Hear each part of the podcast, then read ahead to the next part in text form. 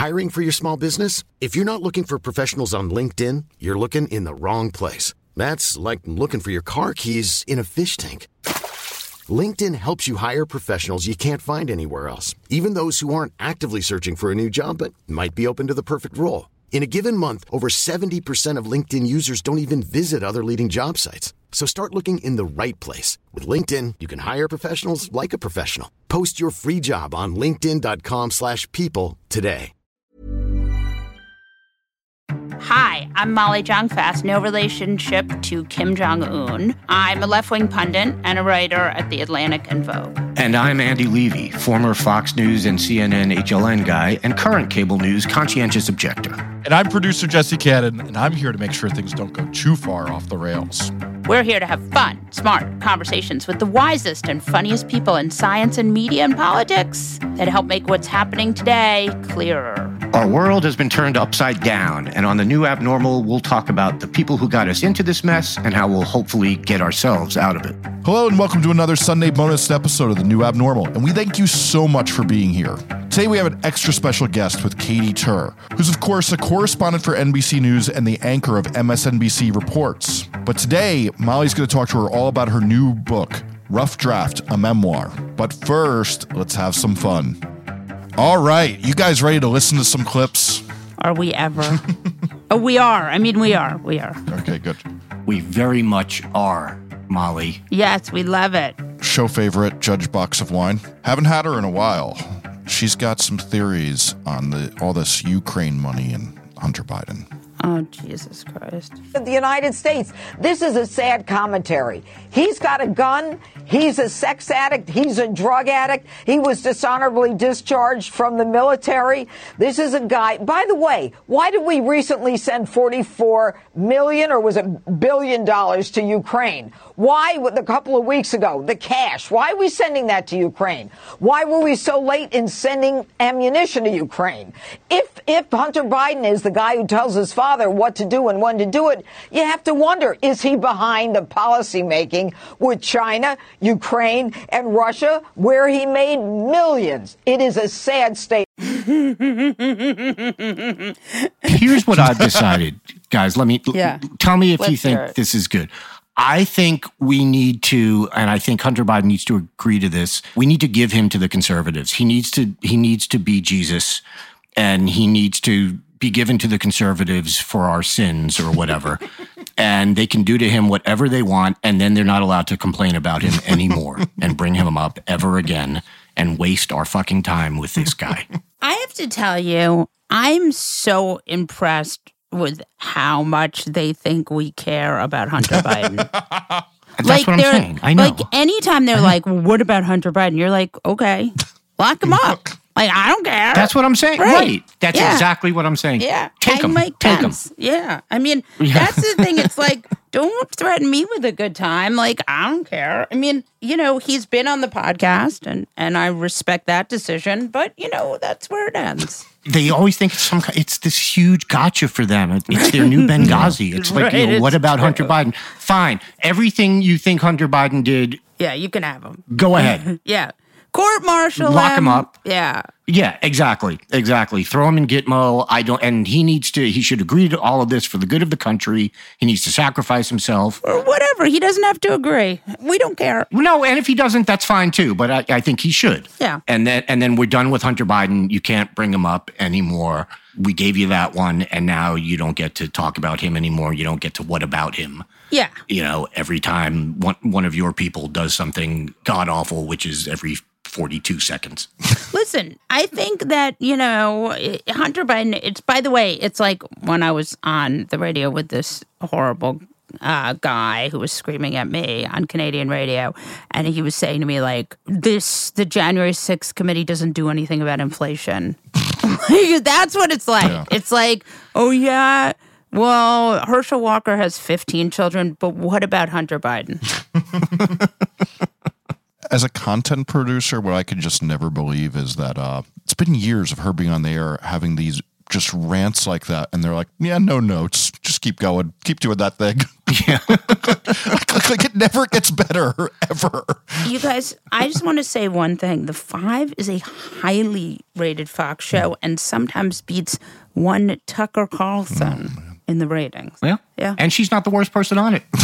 Oh, no, she's absolutely not. She's like the third worst person on it. Well, as someone who's known also for being pretty bad with their alcohol consumption, there is somebody whose reputation's beating her these days, which is uh, one Rudolph Giuliani, and he has theories on who's really behind January 6th. of the obvious point that this was uh, something that was put together by the left movement. It doesn't doesn't it doesn't necessarily only mean Antifa. It means others that were trying to to to do anything they can to destroy any attempt that Trump had to uh, to uh, rectify the massive voter theft. It was clearly a frame up, like Russian collusion, like the innocent Ukrainian conversation on and on and on. That means people are expert at trying to frame Donald Trump. I just want to say, as a as a New Yorker, we need to stop having mayors. Yeah, I think that's fair. we need a full stop on on my city electing mayors until we figure out what the hell is going on yes, here. exactly. No more elections until we figure out what the hell is going on with our mayor Yeah. problem.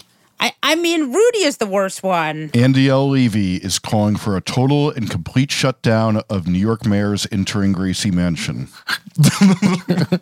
No more mayors until we figure out what the hell is going on. It's the only thing. I, I think I've said this before, I, maybe on Twitter, but we need every six months a different bodega cat should be mayor, and that's just how we should conduct our business because they. They're too good for us, those bodega cats. Well, that is true. They we could not ever meet their high standards, but my God, When you think about people we've had as mayor, it almost negates any good qualities that the entire city has. That we have Yeah. elected just the clowniest of clowns. I don't know how far back I would have to go in in. I mean, granted, I'm only like 32, but Yeah, right. I still. I, so I'm not even sure if in my lifetime we've had a, a, a decent mayor. Like I just, Napoleon, around the time of the Napoleonic Wars, there were good mayors in New York City. Molly, do you miss do you miss Mayor LaGuardia doing You his know what? Go uh, fuck yourself. By the way, I just would like to point out I'm much younger than Andy Levy, and he says this because it's witchcraft and trickery. Okay, well, throw off the scent here. I'm going to also play uh, somebody else throwing off the scent. Rep Lamalfa, speaking of uh, last episode when we were talking about the backbenchers, he has some thoughts on what's more important than the January 6th committee. So what are we doing? What are we doing? Chasing January 6th. Look at our border right now. We're under the current Biden policies. We're attracting the largest caravan ever of illegal aliens heading towards our border. The idea that we're going to get rid of Title 42 or just the general porosity of the border anyway. They love that border. Here's the thing about the border. Biden, and again, this is not an endorsement of Biden, nor is it an endorsement of Trump, but Biden has Trump's border policies. They can't, Title 42 is not happening. Nothing is happening. It's the same as it was under Trump, except there are no, they're not gassing people, you know, uh, but that's it. Yeah, I, I just like if you ever woke up from a coma and you put on the news and you saw someone mention a caravan, you would at the very least you would know it was an election year. Yeah, yeah, exactly. Every two years there's a caravan issue, and it's just it's like clockwork. it's very true. It's happening. You know it because you see that the January 6th committee hearings are happening because they're talking about the caravan. Yeah, it's just it's a great distractor. By the way, I was curious where he was from, and he's from California's first congressional district, which you would think, oh well, okay, well California shares a border with Baja California, which is Mexico, et cetera. So you would think, okay, well that makes sense. Yeah, he's barely south of Oregon. Yeah, of course. Mm-hmm. I mean, the fact that California has any Republican Congress people is a failing on our part as Democrats. at least on gerrymandering. Yes. So, speaking of there being two totally different realities, we often on this podcast complain about uh, one Merrick fucking Garland not doing his job. Well, Lion Ted has some other thoughts on uh, what Merrick Garland is doing.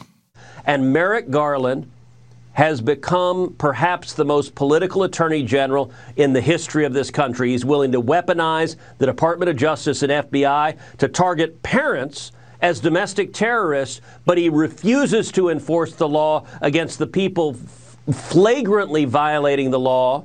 And Jen Psaki at the White House encourages people go and protest at the justice's house. I don't think she's doing that. I, I, don't, I don't. I don't even. He's just. He is. I think he might be the most morally bankrupt person in the country. Like he's he's the most morally bankrupt uh, living American. Is this Lion Ted? That was Lion Ted. Yeah, yeah. because he knows. Because he's not stupid. He's not stupid. I mean, it'd be close. It's like like, and he doesn't believe this shit. Like Tucker Carlson, I'm now convinced believes the absolutely ridiculous shit. I, I think he does. No, he I think he doesn't. believes a lot of it anyway, uh, or at least believes the principles behind it. Principles in air quotes there. He might be a racist. Yes, exactly.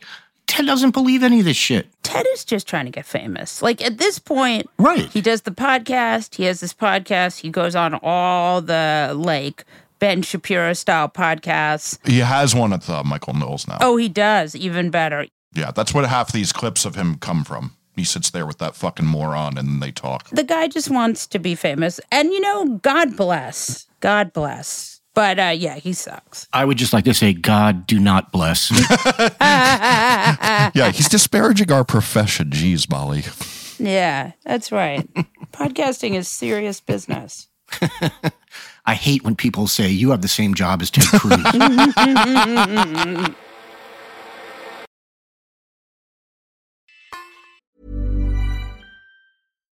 Here's a cool fact a crocodile can't stick out its tongue. Another cool fact you can get short term health insurance for a month or just under a year in some states. United Healthcare short term insurance plans are designed for people who are between jobs, coming off their parents' plan, or turning a side hustle into a full time gig. Underwritten by Golden Rule Insurance Company, they offer flexible, budget friendly coverage with access to a nationwide network of doctors and hospitals. Get more cool facts about United Healthcare short term plans at uh1.com. Planning for your next trip? Elevate your travel style with Quince. Quince has all the jet setting essentials you'll want for your next getaway, like European linen, premium luggage options, buttery soft Italian leather bags, and so much more. And is all priced at 50 to 80% less than similar brands. Plus, Quince only works with factories that use safe and ethical manufacturing practices. Pack your bags with high-quality essentials you'll be wearing for vacations to come with Quince. Go to quince.com slash pack for free shipping and 365-day returns. This show is sponsored by BetterHelp. You know, there's something I've really been needing to get off of my chest lately, which is that everyone and their mother should listen to the Andre 3000 album because it lifts my spirits on a regular basis 1000%. We all carry around different problems, big and small, and let's be honest, when we keep them bottled up, it can start to affect us negatively. That's where therapy comes in. It's like this safe space where you can unload all those burdens and start figuring out how to work through whatever's weighing you down. Therapy can make a difference. I know this from firsthand experience, and it's not just for those who've experienced major trauma, it's for anyone who wants to improve their mental well being. Therapy can help you learn coping skills, it can teach you how to set better boundaries, and it can make you be a better version of yourself. If you're considering therapy, why not give BetterHelp a try? It's entirely online, which means it's convenient, flexible, and fits into your schedule seamlessly. Plus, getting started is as easy as filling out a brief questionnaire to get matched with a licensed therapist. And the best part, you can switch therapists anytime at no additional charge. So why wait? Take that first step towards a happier, healthier you with BetterHelp. Get it off your chest with BetterHelp. Visit betterhelp.com slash the new abnormal today to get 10% off your first month. That's betterhelp, H-E-L-P dot com slash the new abnormal. Katy Tur is a correspondent for NBC News, as well as an anchor for MSNBC Reports and the author of Rough Draft, a memoir. Welcome to the new abnormal, Katy Tur. Molly, Molly, Molly, Molly, Molly. Thanks for having me. We're always happy to have fancy anchor women. Oh, yes. Here. So Yes. fancy. So fancy. And also, we have this connection, which is that we are both edited by the same wonderful editor, Julia Cheiffetz, at One Signal Press, which I want to say. A because we both love her, and B because it's a it's a little bit of a conflict. So I always want to just like say that right away. You But, know, but truth be told, we became friends. Um, that's right. Before, Before the Julia then. connection was made. That's right, exactly. But you know, it's always I always feel like it's good to know. It's good to know. It's good to know when you're interviewing a friend, and then it seems even more impressive when I ask you about things in the book. this is like a real book. First of all, we interview people a lot where it's clear they haven't written the book or perhaps even read the book. And so it is always nice, you know, this is like a real book with real writing and real stories in it. And I am particularly impressed by, I mean, this is probably pretty hard to write, discuss. It was really hard to write. Let me ask you this because, well, I'll tell you this. I read you had an article about your childhood and your mom um, and your dad. Yeah. I forgot which publication it was in. I think it, I want to say it was the Times. I'm not sure. And I remember reading it a few years back and thinking, like, this is really good writing. This is a really interesting story, and it brought up the intention that I've always had or this, you know, foregone conclusion that eventually I would have to write down my own story of childhood, Yeah. my own, my parents. Um, and I think that was, you know, a little bit of a an incentive to push me forward with this idea when I found myself with a book contract and without the book that I was in, originally intended to write. oh, I had that too. we have these very similar childhoods. I feel like you're a little younger than I am, maybe. maybe maybe a hair, maybe a hair younger. I'm 38. Oh, that's annoying. All right. Well, we'll still accept you, even though you are five years younger than I am. But you have this childhood that is a media childhood, but in a very interesting and strange way. Will you tell our listeners about that? So I grew up in a helicopter, quite literally. I grew up in a helicopter. I spent more time in a helicopter than I did in my own bed. And that is because my parents were helicopter news journalists. They pioneered the genre. If you watch television in the 80s or 90s, you saw my parents' work. If you saw Police Pursuit, that was my parents. If you saw the Reginald Denny beating, the guy that got pulled out of the red gravel truck, gravel Yeah. truck during the LA riots, that was my parents' video. If you saw OJ being followed by the cops on a, on that slow speed pursuit, that was my parents. Any video that came out of Los Angeles in the 80s and 90s was most likely shot by my parents. They even had video of, of Madonna giving my dad the finger on her wedding day just in her wedding you. dress. With Sean Penn. Yeah, with Sean Penn. Yeah. Were you in the helicopter for that or no? I was not in the helicopter for that, unfortunately. I think I would have been thrilled, but maybe a little saddened uh, to see Madonna, the material girl, not being nice to us. That is an amazing story. It is incredible. That's and that's just the beginning. I mean, like he almost got into a fist fight with Sean Penn and Axl Rose. My dad did at the time. My dad got into multiple fights with police officers. One one point punched my dad in the chest or the face. It's on camera. Why? It was a wild and tumultuous childhood. Wild and fun because we lived in a helicopter, and tumultuous because my dad, all of that fueled his success, also fueled his a scary side of his personality, a dangerous and sometimes violent side of his personality. And Molly, can I just make a note on pronouns? My dad Yeah, transitioned in 2013. My dad is now Bob Tur is now Zoe Tur. My dad is a woman, um, and I call her my dad because she is my dad. I've had this conversation with her about it. But when I'm talking about my memories before the transition, those memories are of my father as Bob Tur.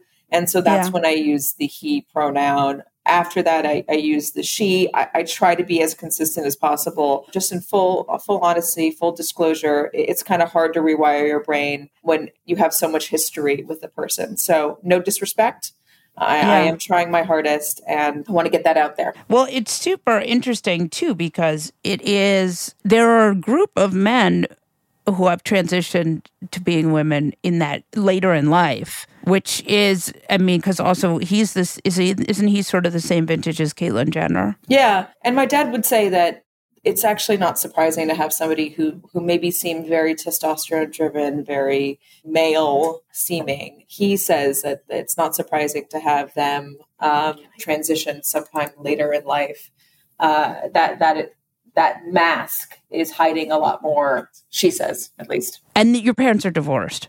My parents were divorced. They told me they were getting divorced on the day of my college graduation. Congratulations. Congratulations. We are no longer together. well, that was good. They stayed together for you to go to college. That was nice of them. They they did. The day I graduated, my mom showed up alone, and I and my dad was at a, you know sitting somewhere else, and I said, "What the heck? Why aren't you guys sitting together?" I mean, they had a rocky relationship too. Don't get me wrong. Right. And my mom said, "I'm done. I'm leaving him. I got you through college. You're you're on your own. Like I've, I've done my job. It's over."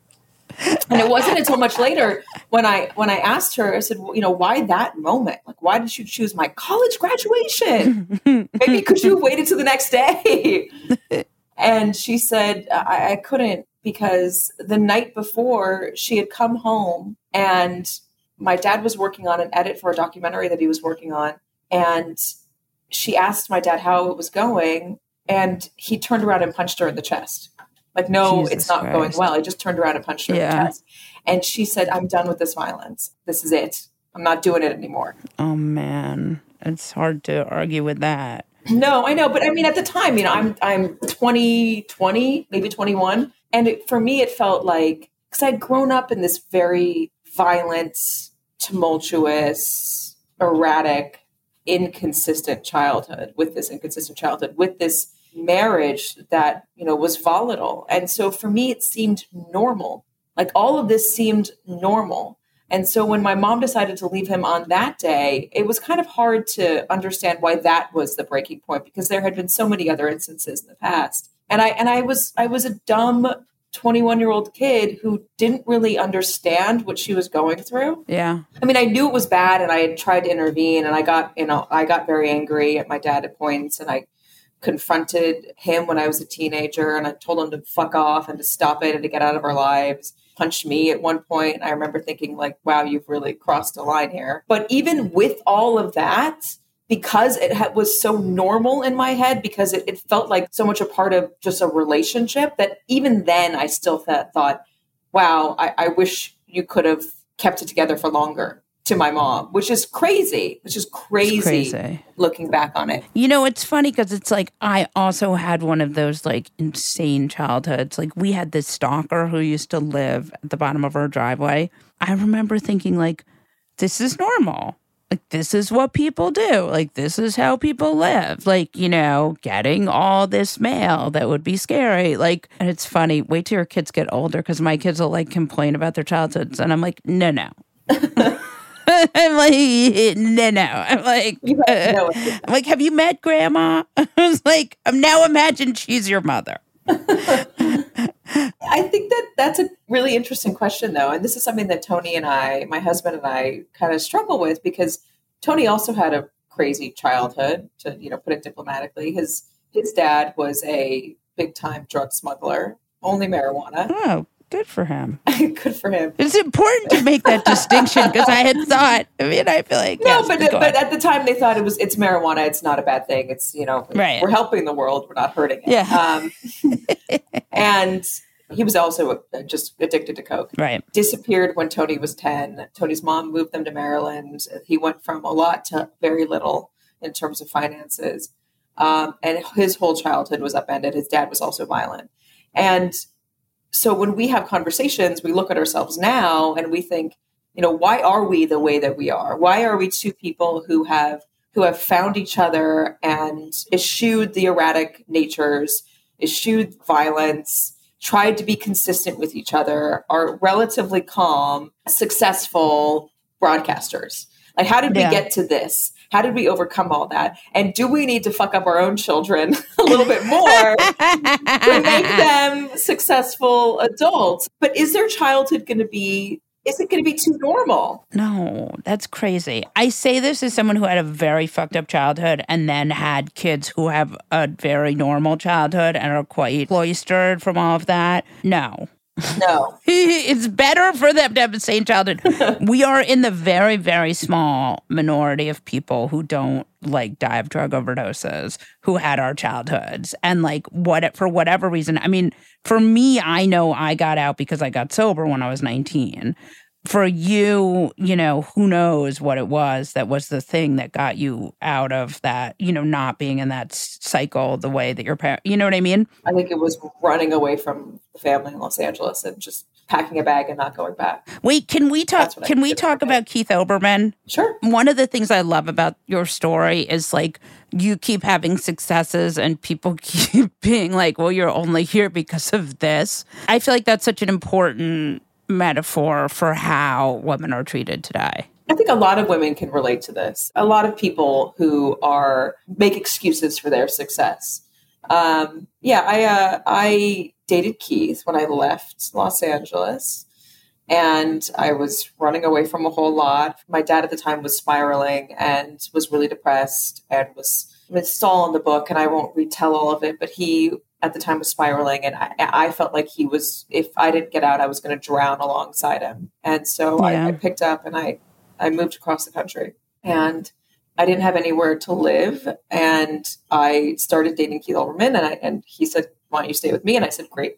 Um, and I liked him. I liked him a lot. I mean, I really liked him a lot. The guy was very smart. He, he was doing a show called Countdown. It was the early days of Countdown, mid days of Countdown, which I thought was incredibly smart Yeah, and it's really provocative. smart. I mean, yeah. and, and the in terms of broadcasting, he was unparalleled. I mean, he could write a beautiful script, he could deliver a beautiful script, he was funny, he could hold your attention, and he was smart. And I was really attracted to the the funny and the smart. And so we we had a, a good relationship for a few years. Broke up on amicable terms. Um, stayed friends for a while but that relationship followed me for a long time in my career and to this day when somebody tries to bring me down to say oh she's only in the job that she's in they'll bring up keith olbermann when they try to diminish me they'll and i get it on twitter every single day Jesus some Christ. person telling me that i you know screwed my way to the top now i don't really care right. now I roll my eyes, but there was a time in my life where it, where it really haunted me and it made me feel small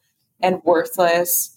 And I found myself closed off to my colleagues. I didn't trust anyone. I assumed if you were being nice to me that you had an ulterior motive. To get to Keith Olbermann. No, I'm Yeah. just kidding. It's so it's so preposterous because like you're so much more successful than he is now. But I guess like you you know it's so the playbook is why I brought it up because it is so the play you know the playbook of diminishing women. I mean, Ric Grenell, who was a Romney guy and then a Trump guy, I think he very publicly said it on Twitter in the middle of the campaign. Like he had to, he tried to call to apologize to me when he was trying to get an ambassadorship. Because he didn't want the negative coverage. I don't know. It just feels like the kind of traditional diminishing woman playbook.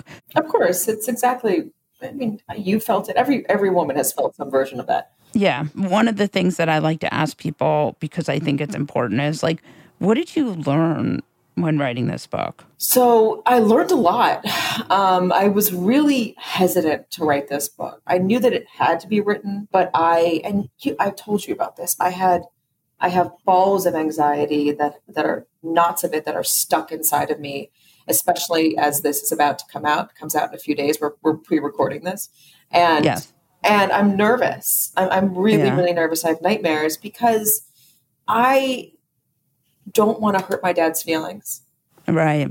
and there's that and i also and i know this is going to be hard for my dad to read i know it's going to be hard for her to read it would be hard for anybody to read i also don't want all of that bad stuff to completely overtake a lot of the good stuff because there were and you, when you read it, you'll see this. There were really fun parts of the childhood, parts of the childhood that made me who I am today. And there are parts of my dad's personality and her drive that have helped me so much with where I am, am today, why I am in the position I am, why I'm successful, why I'm good at this job, why I could write a book. I also don't like the idea of being labeled a victim.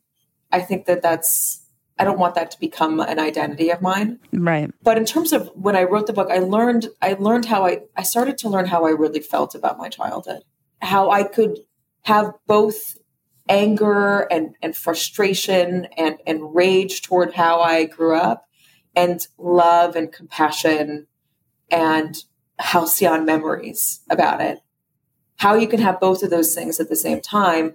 And as I was writing it, I think it became clear to me that it's okay to be in the position I'm in now, which which is a position of estrangement from my dad. So interesting. I mean, we do. I was so sure I had forgiven my parents everything, and then they, my mother got you know memory stuff, and I got just so mad at her again. So it is really a process, I think. And I think it changes forever. I mean, it's everything and it's nothing. Yeah. No, parents are the final frontier of of just, you know, this kind of thing. But I do think I am I, I do think that our kids that normal childhood is enough trauma that they don't have to go through what we went through to be high functioning adults. And in fact, it's better if they don't, you know? Yeah. But it is complicated and it's so interesting. And you're back from maternity leave for a few months, and you're also, people can watch you on MSNBC at two o'clock. Yeah, they can. I have been back for a few months now. Two o'clock, all about, and then doing all sorts of special coverage now for the January 6th hearings. And the last chapter of the book is about the insurrection. Oh, wow. Yeah.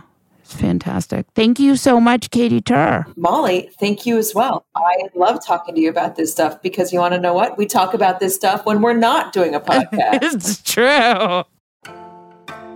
On that note, we'll wrap this episode of The New Abnormal from the Daily Beast. In future episodes, we'll be talking to smart folks from the Daily Beast and beyond from media, culture, politics, and science who will help us understand what's happening to our country and the world. We hope you'll subscribe to us on your favorite podcast app and share the show on social media. Thanks so much for listening, and we'll see you again on the next episode.